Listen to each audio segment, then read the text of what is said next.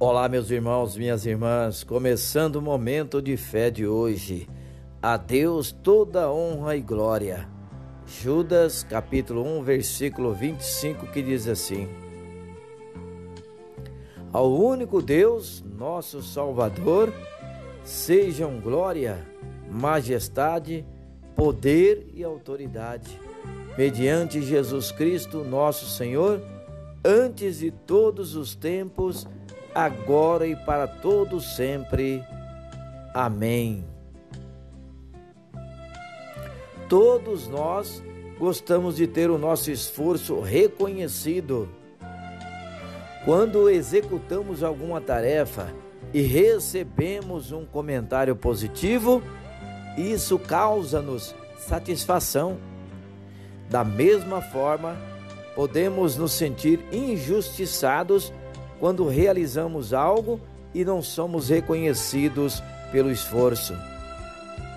Assim como toda e qualquer pessoa, Deus quer ser reconhecido através da nossa gratidão.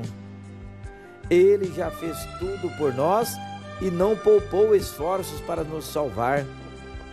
Ele entregou o seu único filho para sermos resgatados. Reconhecer o que Deus faz por nós é o princípio para uma vida plena e abençoada. Ninguém gosta de conviver com a ingratidão, nem Deus. Por isso, seja grato a Deus, dê graças e louve-o. Glorifique o seu nome e seja ainda mais abençoado. Reconhecer o que Deus fez na nossa vida abre caminho para continuarmos a ser abençoados por Ele. Que toda a glória seja dada a Ele. Vamos falar com Deus agora, fale com Ele. Senhor meu Deus, oh Senhor, glorifico o teu nome.